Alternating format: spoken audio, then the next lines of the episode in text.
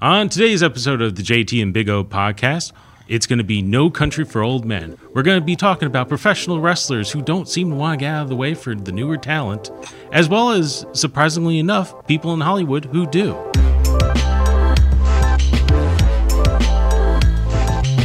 Hello, ladies and gentlemen. I am JT McGuire, better known as Video Geek JT, sometimes known as Jersey Cowboy. and off to my side, he's the real man. He's the full ordeal. He is Ryan Big O'Regan. You have really gotten better at that. Every every episode, it's like a little bit extra, a little bit more. little bit. Sooner or later, we're gonna have to have like intro music for me at this rate. You know, we're, gonna, we're gonna have to like just go ahead and like you know. Just spend a couple of shattering in the hundred dollars or get some like you know audio library free no content source music and just like put it up behind you know just get a little monitor or something. I, I like it. I, I'm, you're really doing good JT and of course uh, as we've uh, both stated uh, earlier before we are not in the usual studio as you can see. We are actually well if you can see obviously if this is the Podbean version you're not seeing a damn thing. But you can go ahead and see we are here at the A Shared Universe podcast studio right here in Asbury Park right on the boardwalk. Yes. it's a lovely view. It's a nice sunny day I see a lot of people out there on the sand with their parkers and their hoodies, and uh, that's only something you get in Jersey. And we are thankfully also here with the main owner of A Shared Universe, the man, the myth, the legend, the comic book man himself, Mr. Ming Chen. What's up, everybody? It's an, How are you? It's an honor to be here. Uh, well, thank you very much for allowing us to come in today. I know it's a Sunday. I'm sure there's plenty of things going on, but we were gracious enough to have you with us to help uh, spearhead today's episode. And also, um, if at all you want to go ahead and chime into anything that we're going to be talking about, I know how much of a wrestling fan you are or anything else, but Uh, you're talking AEW. You're talking my language. Uh, I'm, ah, I'm just. Uh, I'll, I'll quick story. I want to take over the episode or anything, but uh, I was at a Comic Con, uh, the NJ Horror Con. Chris Jericho was there, and a friend wanted to meet him, and I was like, "Oh man, I don't, I don't really know him, um, but you know, I'll go up and introduce myself, and uh, you know, maybe he knows Kevin Smith or something." And I go up, he's like, "Ming, what's going on?" I'm like, "What the hell?" And so apparently, he, he explained to me that uh, Chris Jericho takes a lot of flights around the country and the world, um, and he said he watched Comic Book Men um, Yeah. on his flights. It'd be on the in-flight entertainment. He's like, "I love you. You're you're so funny. Why do you like those guys pick on you? I'll kick their asses." and um, yeah, and then uh, I guess uh, several months later we end up being in a movie together. Not in the same scene, unfortunately, but uh, Kevin Smith's Jay and Silent Bob reboot movie. Yes. Uh, Chris is, play, is in one scene. Uh, I'm in another. So uh, I'm like one degree Kevin Bacon from him. yes. I guess. So. You're certainly a lot closer than we are. We know that much. yeah, it's, it's, yeah, yeah, it's pretty cool. So I, I, I just love that he's he's still doing his thing. You know, he's still throwing people around. Um, that uh, you're you're never too old. And uh, I mean, the guy's huge, so he's in great shape. Well, in that case, yes, you're never too old if you're someone like Chris Jericho who goes ahead and is a constant performer, whether it's with Fozzy, whether it's with the WWE, whether it's AEW. He's one of those guys that has been able to metamorphose himself necessarily for whatever he's doing. The, a- as uh, was called last night, the uh, Reverend of Reinvention. Yes, that's a perfect tagline for him. That cannot necessarily be said for all men of a certain age in that industry. Yes. Which is exactly what we're going to be talking about today because we've noticed between Hollywood and wrestling and a few other things, it seems that um, there's a bit of a changing of the guard and there is some, you know, fighting back from the old guard in that. Um, definitely this first week, we've had a few things going on between uh, WWE Super Showdown, uh, the fallout of that going into WWE SmackDown, and then, of course, uh, on the other side of the table, you've got AEW Revolution. Now, obviously, Super Showdown, the Saudi Arabia shows, anyone who watches WWE, we know, it's not exactly the best showcase. And apparently they really like old guys in Saudi Arabia because you had spots for uh, Undertaker, you had uh, spots for Goldberg, and apparently they are actually pushing Goldberg to be the Universal Champion going into WrestleMania. Now, obviously, I know you have some very strong feelings about that. What were those? Uh, I don't like it. is that is that the simplest way to say it without starting to curse? Um, I why why? Well, I know why because uh, Vince McMahon, the way he works as a businessman, is quick fixes, and his whole thing is, well, they know who Goldberg is, they know who this guy is, so that's going to be a thing. He doesn't have faith in his own main event talent right now. Like, like how do you build a business where you're relying on people who are becoming more and more unreliable? Well, the whole showdown itself, it was really just uh, almost a platform to show you that regardless of how good this younger talent is, no matter how uh, galvanizing some of these people are, whether it's The Fiend, whether it's Ricochet, whether it's even a, a semi old timer like AJ Styles, screw them. We're putting over the big older guys with name recognition Yes. just for the hell of it. There's no long planned idea I don't- as far as McMahon is concerned. Well, I think, well, yeah, exactly what you just said there. It's no long term planning. I think he's looking specifically at short term planning. If I put these people here, they know who they are, so they'll pay for an immediate ticket. But what happens when Undertaker can't wrestle anymore? What happens He when still Bill can't wrestle anymore. I've look. I have been an Undertaker mark All my entire what ha- career. no, let the dead man sleep. Finally, Well, what happened? Well, what I mean is, what happens when he can't even walk to the ring anymore? Like he can't even stand up. they've done that already. Uh-huh. There was one entrance where they actually had him on a platform, and he was literally just wheeled down, standing. But it looked like he was like floating through the smoke. No, that's just because he didn't want to waste the energy walking down the long ass ramp to the ring. All right, this is already in works, and I'm more worried about him ending up with a concussion again because that's what probably happened the last time he faced Goldberg in Saudi Arabia. Mm-hmm. And yet they go ahead and they take someone like AJ. Now AJ Styles, for however old he is, great wrestler, great talent, always has been, probably always will be, and very underutilized. One choke slam, and he's done. A choke slam. Probably the most basic in Undertaker's arsenal. Not a last ride, not not a devil's gate or whatever that submission move is of his. No, just one choke slam. Yes. The, pretty much like a pedigree to Triple H back in '96 from the Ultimate Warrior, or Right. not? Not the. No, no, it, was, it wasn't the pedigree. It was. Uh, well, he beat. He beat uh, Ultimate Warrior. Beat him in like one minute. I yeah, believe. basically.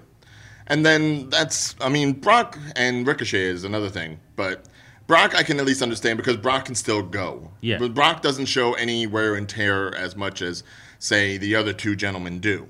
But these are the guys that you are going ahead and putting the career of WWE and WrestleMania on their backs. Yes. Because we already can tell it's going to be Undertaker, AJ at WrestleMania. It's going to be, uh, we already know Brock Lesnar and Drew McIntyre, which, God, I hope they actually do something with Drew to actually take down Brock. Because right now, I do not care about that match. And then Goldberg. Wait, wait, wait. What match don't you care about? I, I don't care about Brock versus Drew. Really? I don't. Why do I care about Drew? That's that's a, Did you watch thing. the Royal Rumble? I watched the Royal Rumble. Yes, it was a great him kicking him out of the ring. Big Yeah. freaking deal.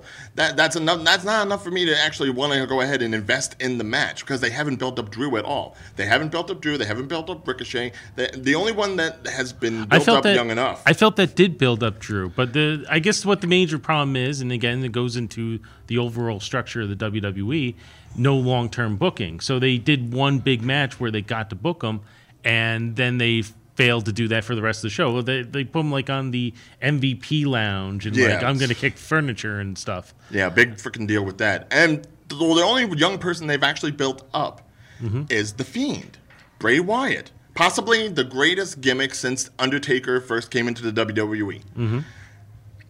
They let him be beaten by uh, the one of the weakest jackhammers I have ever seen from Goldberg.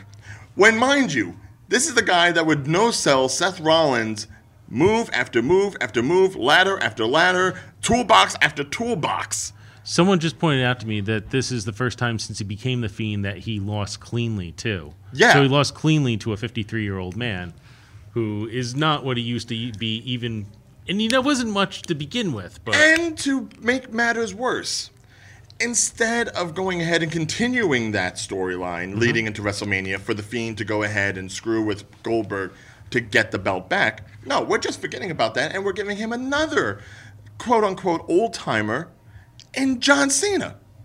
Which, mind you, the No, no, only no, no. I that's a little different. First off, uh, you remember you're going to AJ Styles a while back. I should point out if we're going to talk about ages, AJ Styles and uh, John Cena are pretty much the same age. granted, yes, Uh, but can John Cena go like AJ Styles does? Two, I think, Jo- yeah. I anytime someone has pushed John Cena, he has been able to go to the limit. I think he can actually wrestle when he wants to, and this is he's been rested up for a year. I think he could do a good WrestleMania match. I, and actually, if John Cena actually loses to the Fiend, this could help push him. I think a little bit more. It might help the Fiend out. But we do know the only reason Cena is even being brought into WrestleMania talk is because it's going to be good promo for the Fast Nine, Fast Saga. Let, let's be clear. That is Mm-hmm. the only reason they are bringing in Cena. They could put anybody else up against the Fiend and make the Fiend look like a star, but they're bringing in another old time name just to pump up for WrestleMania. Well, I look at it this way: I have to have some sort of faith because if I don't, then why am I even bothering to watch this show? the same reason people say that uh, wrestling is fake, but they still watch it. You know, they like the car crash. They they like the controversy and they like to make fun of it. But at what point do like even the people who are like they I'm gonna quit, I'm gonna quit, I'm gonna quit, and they never do? At what point do they actually quit? Uh, one of my favorite uh, comic book people, uh, comic book people, uh, I can speak well English. One of my favorite uh, webcomic artists uh, who did a comic called uh, Botch Spot, talked basically made fun of professional wrestling. He actually stopped making the comic. He actually posted one more comic, said, "I can't watch this anymore," and he's done. He hasn't posted in months. That's fair. I mean, there's nothing wrong with like saying that you necessarily have burnout and that you know you need to step away, you need to take a break, you need to do this, you need to do that. But then when you're not doing the this, the that, and the other things to occupy your time, and you're just sitting there and being like, "Yeah, I want to go do that again," even though you probably shouldn't, because it, you know, how you were then and how you are now are two different people. Yeah. And then that's where the Goldberg thing comes into play. This is a guy that, for the past couple of years, then when they've been bringing him back, the only reason they brought him back originally was because, you know, Brock. Mm-hmm. And now that the Brock thing is done, Yeah, there's there's no reason. I did I didn't even care about Goldberg back in the day when he was actually popular. Right. And the problem is, you see what WWE is doing with these name stars. Don't not for Hall of Fame, not for just you know some picture spots, not not for anything maybe story oriented or just a guest appearance. They are being brought into the main events of things. They are being touted as the headliners. Why is anyone younger going to want to stick around in WWE when WWE doesn't need them until five years from now? Money. But But then we go to the other side.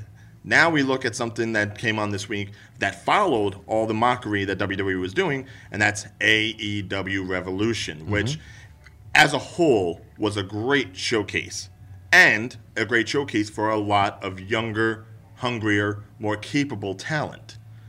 And even probably the, the oldest man in the in the room, Chris Jericho, went ahead lost to John Moxley. Nicely. A great match. Probably not the best match of the night, but certainly it's storytelling where you can see that he's not going to necessarily be hurt by the loss. If anything, this will probably just drive him and the inner circle further against Moxley and whoever may align himself with him.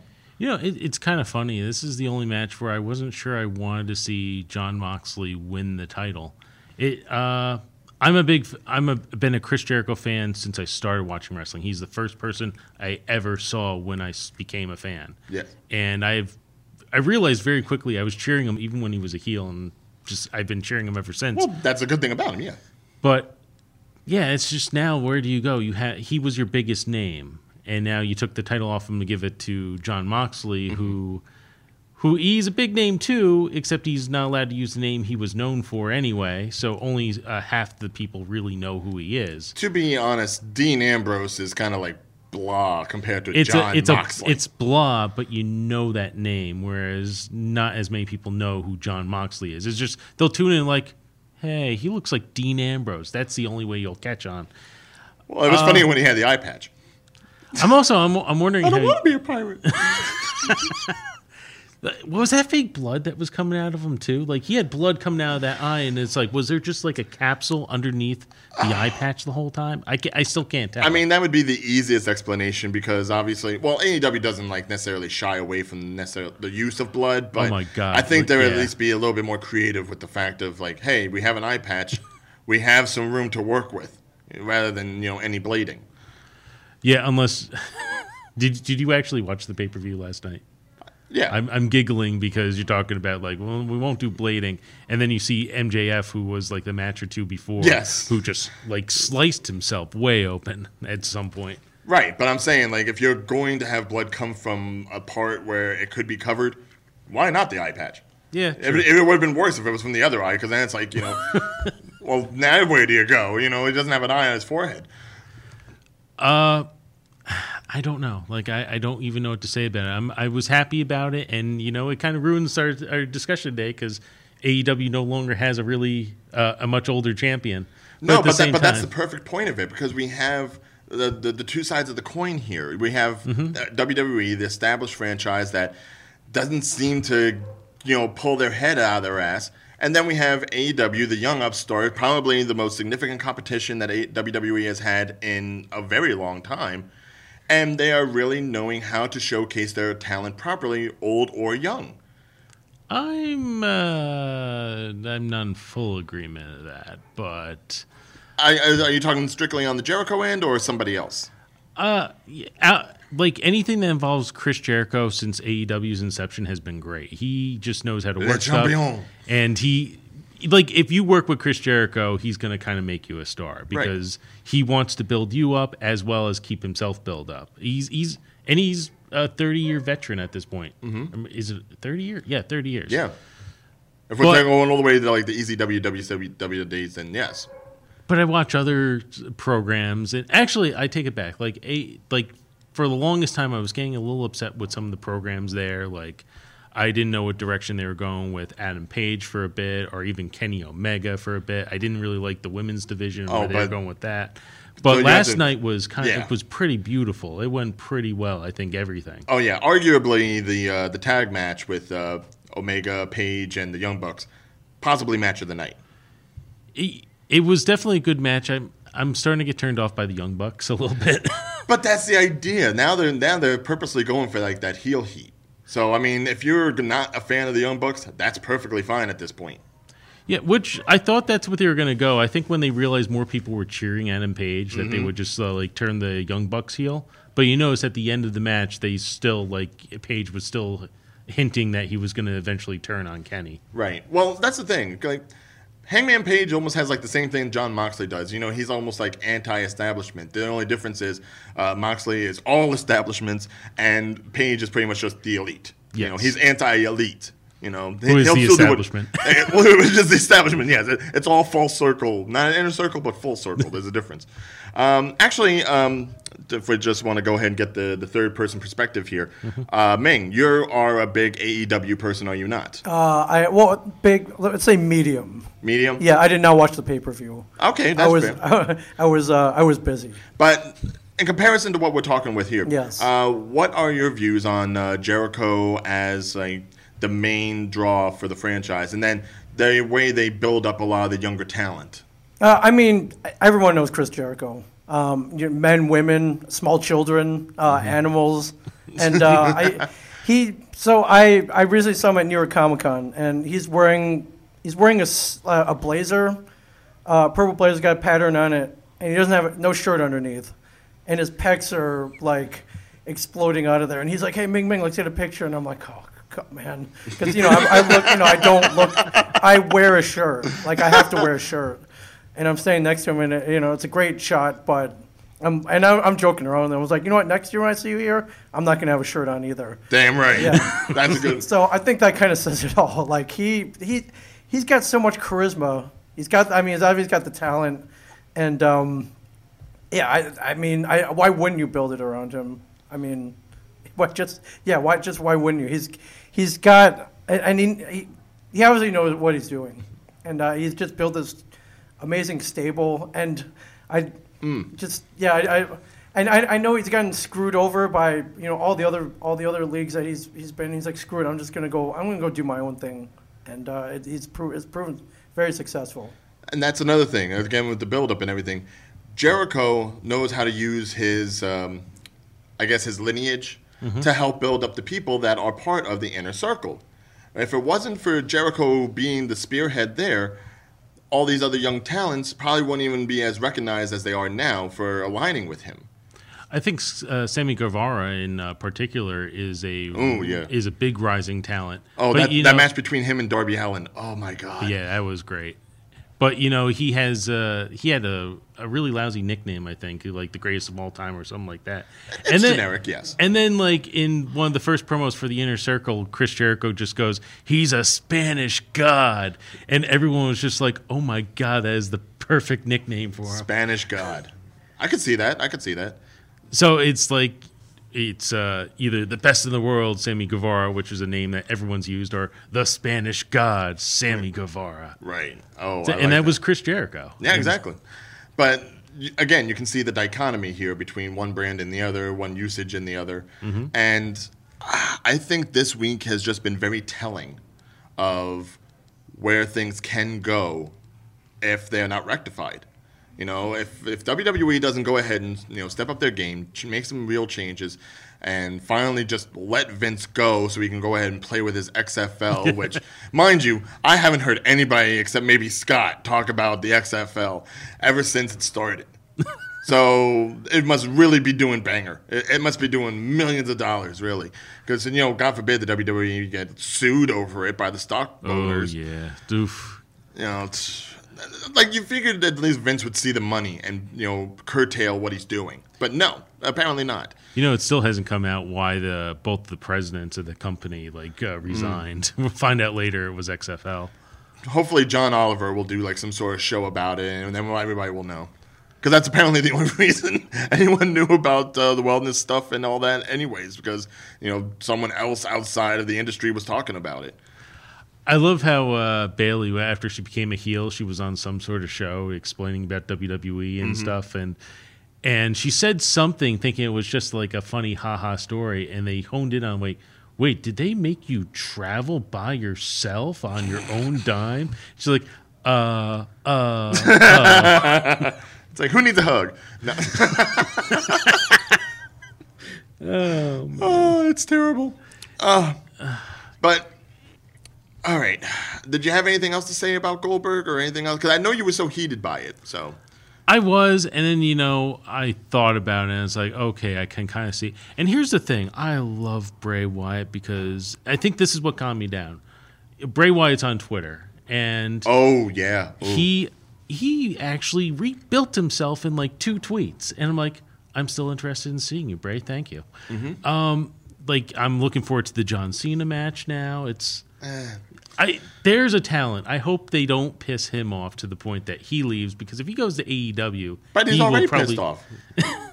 They they talked about that. They talked about how on SmackDown they had the um, the new tag champions just lose after winning the belts and everything. And you know, someone made the comment about like you know burying their young talent. Bray Wyatt responded with a yes, just a yes, a simple yes. But signifying that he is very much against what is happening in the company and feels slighted by creative. When you say young talent, are you talking about uh, Miz and Morrison? Because they're the ones who won it and then lost it in the same night. No, but I'm saying they don't care about like who they're building up. True, true.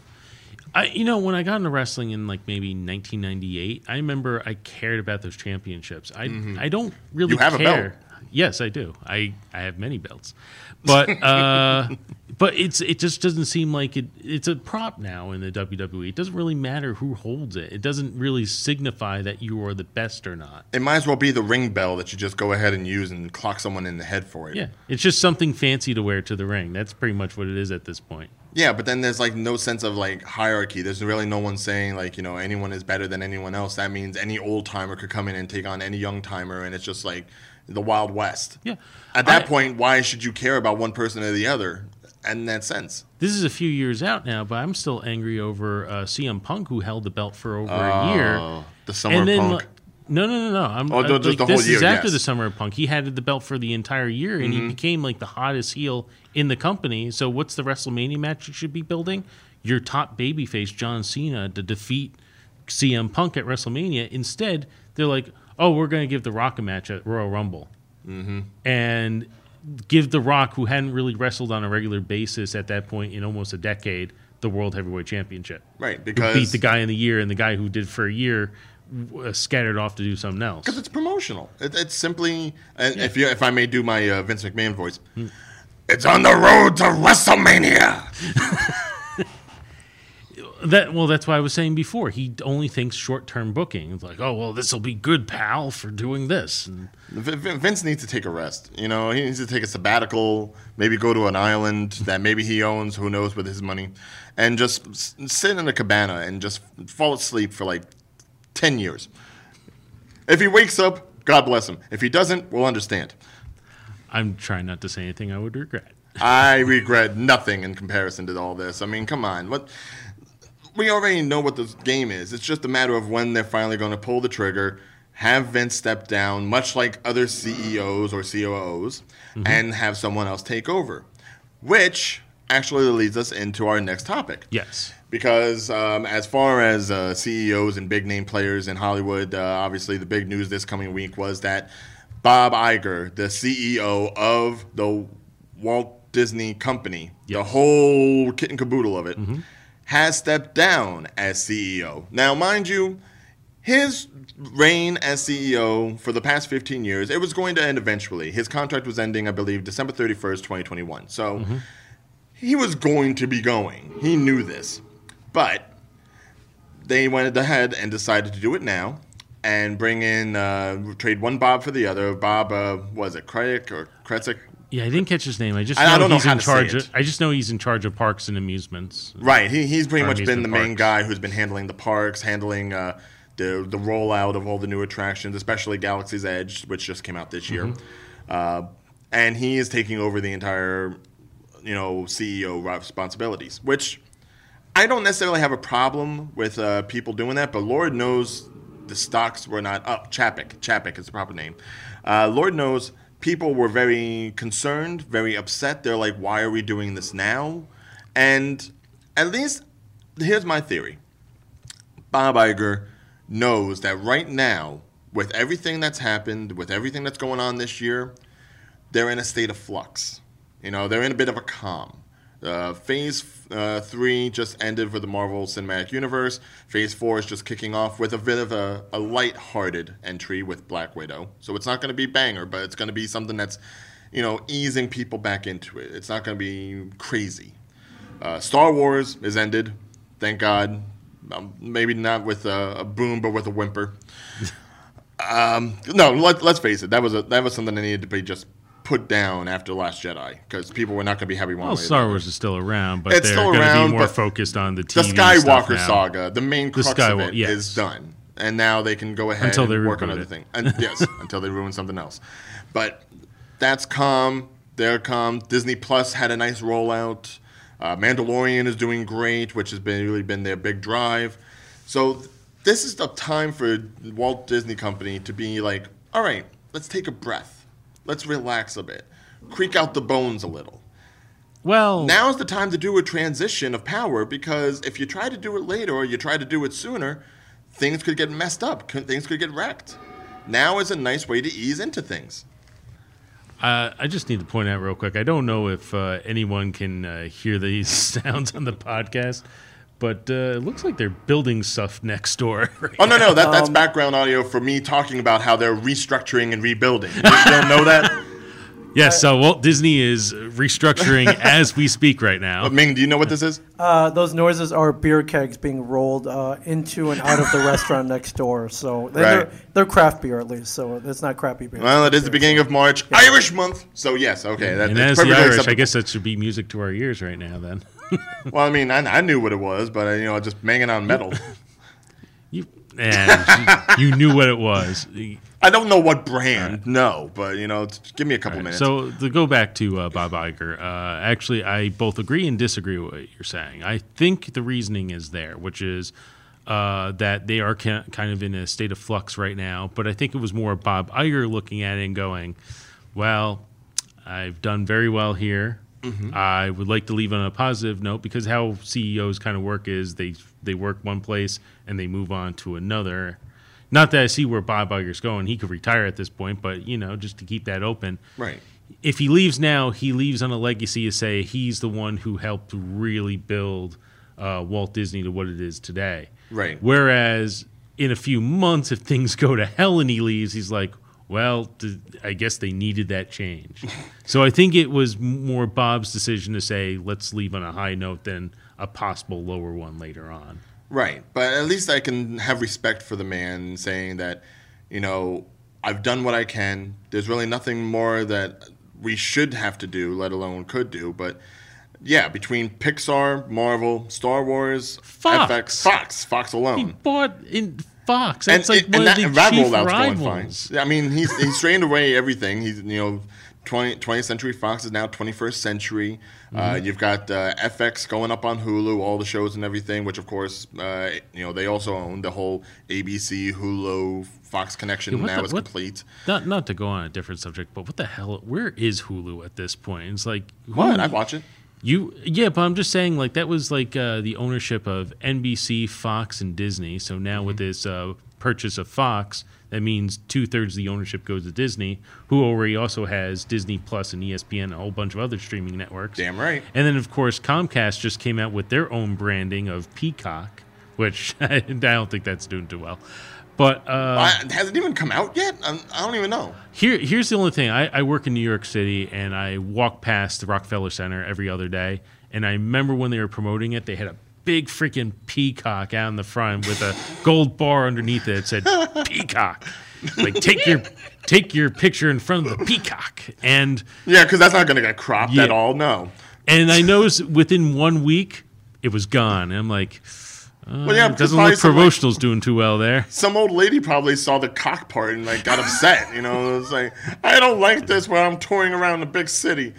Why is there a big cock here and a P? anyway, yeah. Damn Midwest. No. Where am I going with this? I don't know. But no, I mean, for whatever it is that Disney owns and the monopoly they've you know built themselves, really, what more could Bob Iger do? What what right now? Whoever's taking over, uh, one Bob or the other, Chapek. Uh, his job responsibilities is pretty much just going to be staying the course. Don't rock the boat. keep things good. Maybe cut back on costs a little bit if necessary, because for as many good things as they've had, they've also had their share of failures. And they just want to make sure that things just stay on level until things progress again. Well, here's a. I don't know if they can really just stay the course because you know he, I think Bob has got or uh, Bob Iger kind of got them to shore here, and now they need a new destination.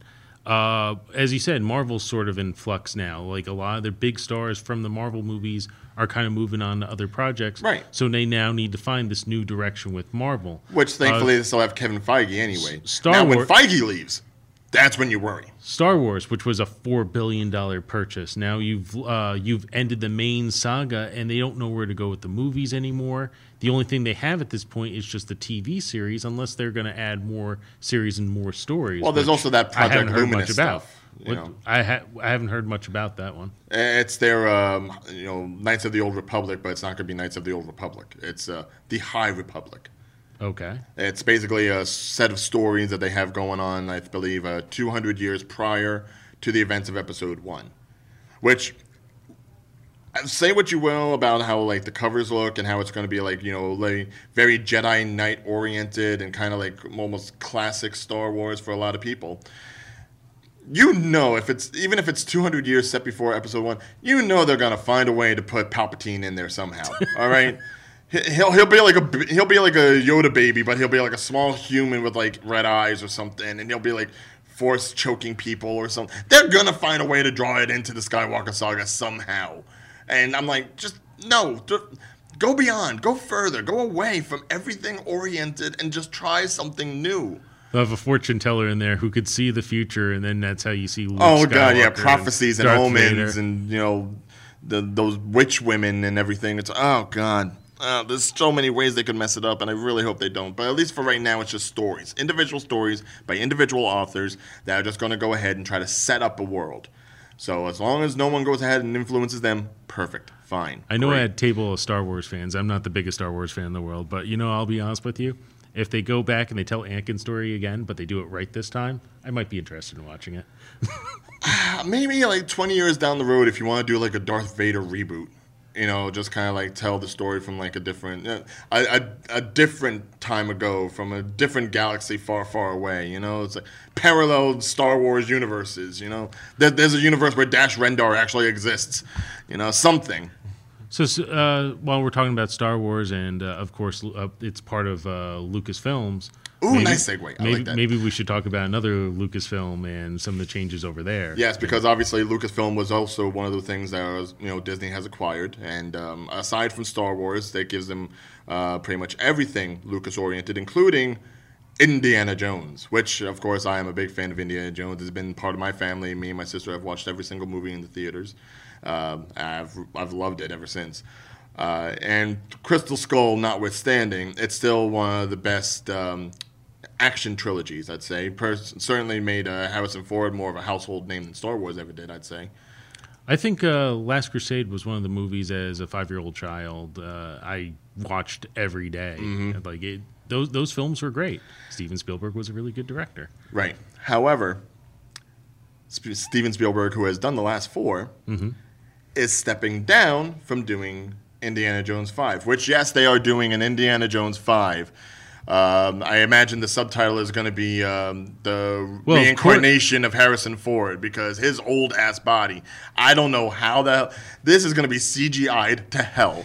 All right. Maybe, maybe that's why he did Call of the Wild. He wanted to get used to the CGI. That The was CGI was the dog. It wasn't him. I don't. I, I don't see the dog cracking a whip over like a beam and hanging over and flying. He probably could because it was that cartoony. Stupid Scooby Doo BS. God, damn. Just don't. Did don't, you don't actually? get me started. Did you actually watch? Maybe I will get you started. Did you actually watch Call of the Wild? No, I did not watch Call of the Wild because I prefer the Call of the Wilds that actually used a real dog. The the old 80s and 90s versions that you could actually go on Disney Plus right now. There's a movie called Togo uh, about a man and his dog up in Alaska. They at least used a real dog. There was no reason for a cartoon dog. The whole reason that they do CGI animals is because they don't want to put the animals in harm's way and make them do any stunts that they shouldn't be doing.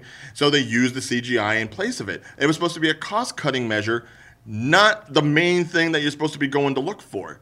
So why they decided to do a whole CGI dog with like his eye winking and everything? It's like just Yeah, and no! then and then you put it around Harrison Ford, who you know he he was He a great doesn't act- care. He was a great actor back in the day, but yeah, he's just through the motions. Even the trailer, you're like, he's bored. he, he's getting to that point where it's like uh, you know I'll, I'll take any gig for a paycheck, and you know Harrison Ford. He literally tells you that every time he's on a talk show. It's like, Yes. what, what was the most interesting thing you thought about this script? Well, it wasn't so much the script; it was the other piece of paper they handed me. Right. So I mean, here is like a perfect example of everything we've been talking about today, where you've got like one older gentleman in the in the name of Steven Spielberg, possibly the greatest director of any generation. Yes. Stepping down from doing uh, one of his landmark franchises, Yes. and yet you But- have Harrison Ford, who just can't stop working, even if it's something that is completely um, a, a pale facsimile of what it once was.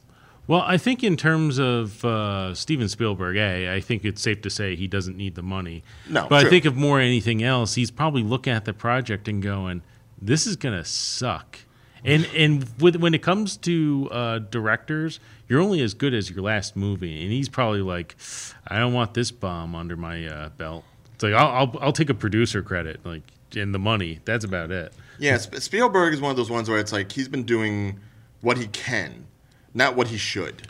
Yeah, I, I was actually thinking about this on the way down. The last real Steven Spielberg movie, and you can't see it on uh, on Pod. He's doing air quotes, people. Yes, uh, was uh, Ready Player One, and and it was a great movie. But I it- own it certainly. But yeah. I was thinking about it. It's like I only saw it once, and I've had no real appeal of watching it again. It was, but it was a good Steven Spielberg movie. it was, but unfortunately, it came out at a bad time. Didn't really do bangers at the box office, Mm-hmm. and so. uh, Wow, I've, I just noticed I'm saying bangers a lot. Jesus, I need Yes, to get uh, you- All right, you were saying that on the last podcast, Yeah, jeez, I need new words.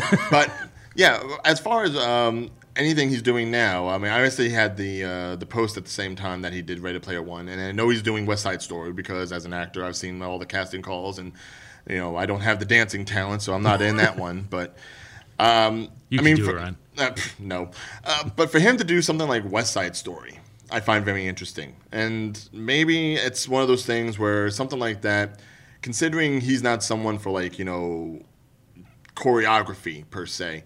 Maybe he's going to transition to something where it's going to be easier on him rather than something like Indiana Jones where it feels like he would have to be there for every single thing. That makes sense to me that he wants to go ahead and start taking work that's going to be a little bit more hands off than he needs to be. Well, I also feel like if you look at Steven Spielberg's work over the last few years, he's gone away from action. I think it's like with anyone, any artist. If you if you paint the same thing over and over again, you kind of get bored of it and you look for something else. Well, what would you say was like the last action movie he really did? Would, would War Ready Horse Player count? One, Well, I, would mean, think. okay, yeah, I guess that kind of counts as more action, but I mean, that was that was a good amount of CGI. How much he actually had to play around with the actors or something? I think War Horse well, was even probably the he was Crystal infant. Skulls was more CGI than action. So Only when it came to like the monkeys in the trees and the And every- aliens and and the background in every scene, God damn it! Oh, there was yeah. a lot of CGI. Dude. Ah. Why, why couldn't they just go into a jungle like Temple of Doom? Just work with that. But I, yeah. But I mean, again, you have like Spielberg doing his thing, but then you have Harrison doing his thing, and it's just overall. Now, mind you, I am not a spring chicken by any stretch of the imagination. I'm 30 leaning to 40s. And even I will understand that there's going to be a time and place when I can't do the things that I used to do. I mean, mind you, yes, I'm ready to go out to Belmar after this podcast. I'm ready to go ahead and like celebrate my uh, Irish month because yes, it's a month, not a single day. Even though it's on Tuesday this year, which is stupid, but I am still going to go ahead and do what I can while I still can. But when the day comes that I can't do these things anymore, I'm at least smart enough to know not to fight fate. Mm-hmm. all right, Father Time is a brutal mistress, and if I'm going to go ahead and I'm going to like attempt these things, knowing full well that something bad could happen, I don't. It's just that simple. I don't do it. And there's probably nothing that you're going to be able to give me or tell me to convince me otherwise. And yet, whether it's wrestling, whether it's industry, whether it's, you know, arts, it really depends on the person, I think. But too many older people, and, uh, you know, if there's anyone watching this or listening to this podcast and you're uh, up there, you know, don't take this as any slight to you. We're talking about people who have huge responsibilities that have a lot of people that weigh on whether or not they succeed. And I think at that point, you have to be a little bit smarter with your decisions.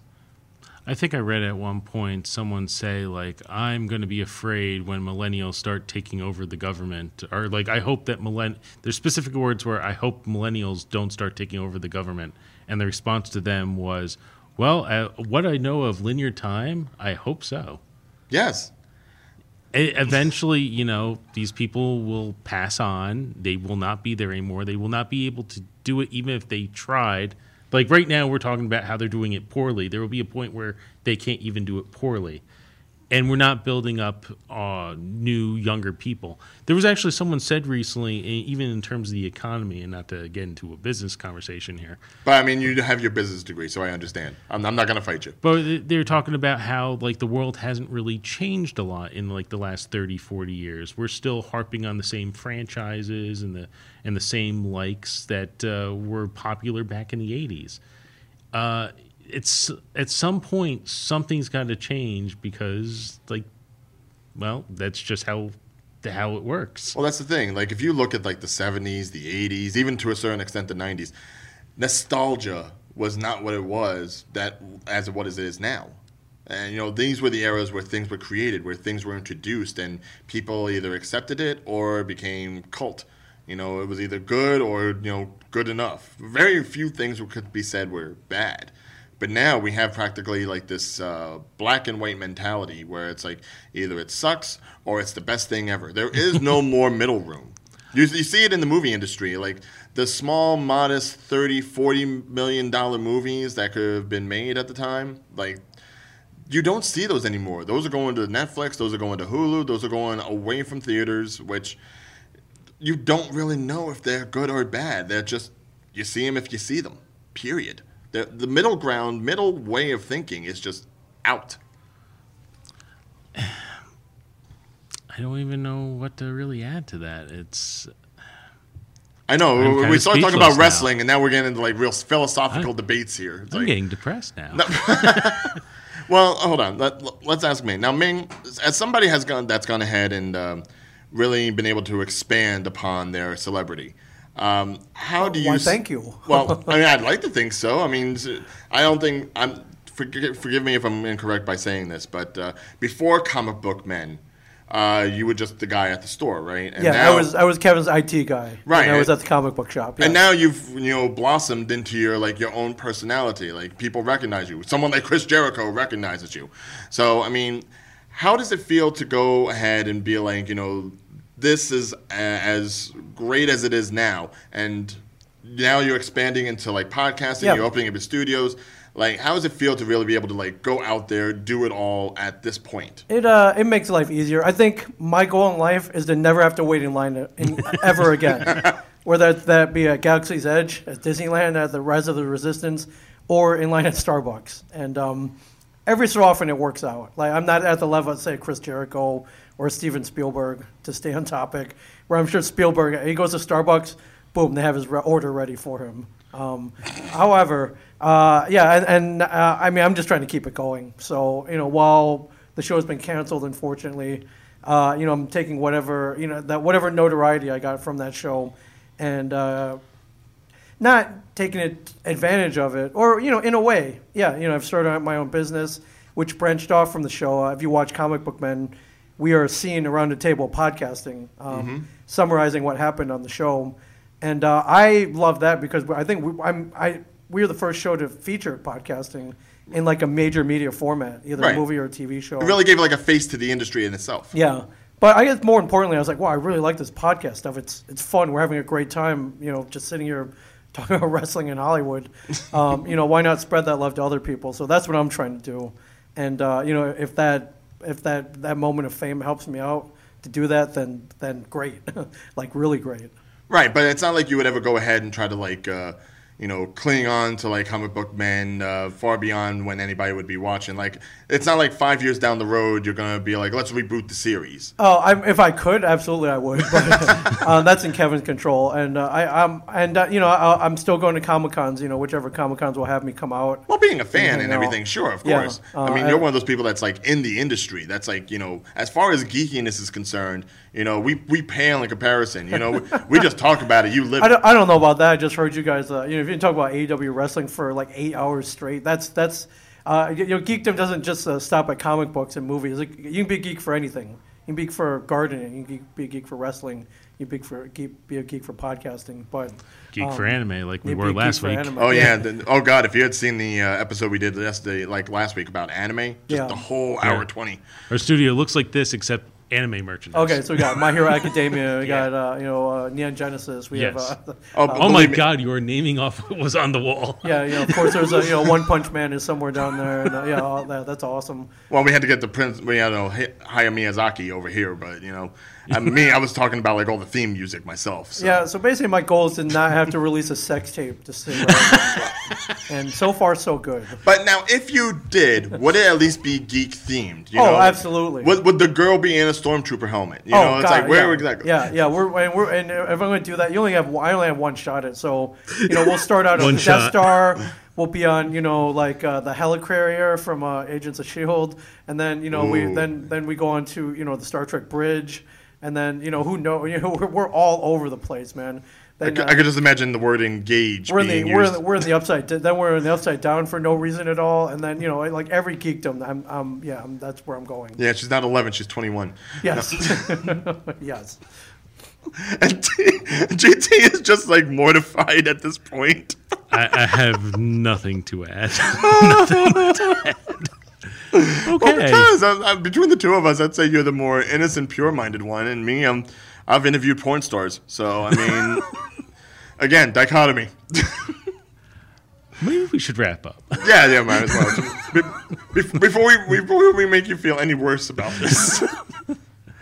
All right. So um, I'm going to let you summarize because I'm I'm lost track of what I want to say here. Well, I mean, I'd say I'd, I'd say between everything that we've talked about outside of uh, you know being sex tape, uh, we we've really gone ahead and like covered the idea that um, if we take away anything from this, when the time comes, take it. All right. You shouldn't have to be one of those people that goes ahead and fights against uh, nature in itself. You know, take things as they come, adapt if necessary, but don't try to do something just because you, you can't think of doing anything else. There's always going to be something else to do. There's always going to be someplace else to go. And I'd say if you end up sticking with something for too long, you might end up damaging yourself before you damage others. But then again, the money might be right. With that, ladies and gentlemen, I thank you very much to I for joining us today on the JT and Big O podcast. Uh, you can catch us on Podbean, Spotify, and YouTube. Just search for JT Big O. Of course, we're also live every Sunday, 12 p.m., unless we're not, on uh, our Twitch.tv. Um, I again was uh, Video Geek JT, JT McGuire. You can catch me on VideoGeekJT.com. And to my side again was uh, Ryan Big O'Regan. I'm going to let him name all his uh, social media because he gets annoyed at me when I do it. Because you make fun of it. That's why. but no, you can find me on Twitter and Instagram at Reel or Deal. And yes, that is R E E L for those people that like to be like JT and give me, you know, shit about it. Do other people give you shit about it? One or two people. But I mean, if, if you know the kind of person I am, you know I'm not talking about reality. I'm talking movies. So it's a different reel.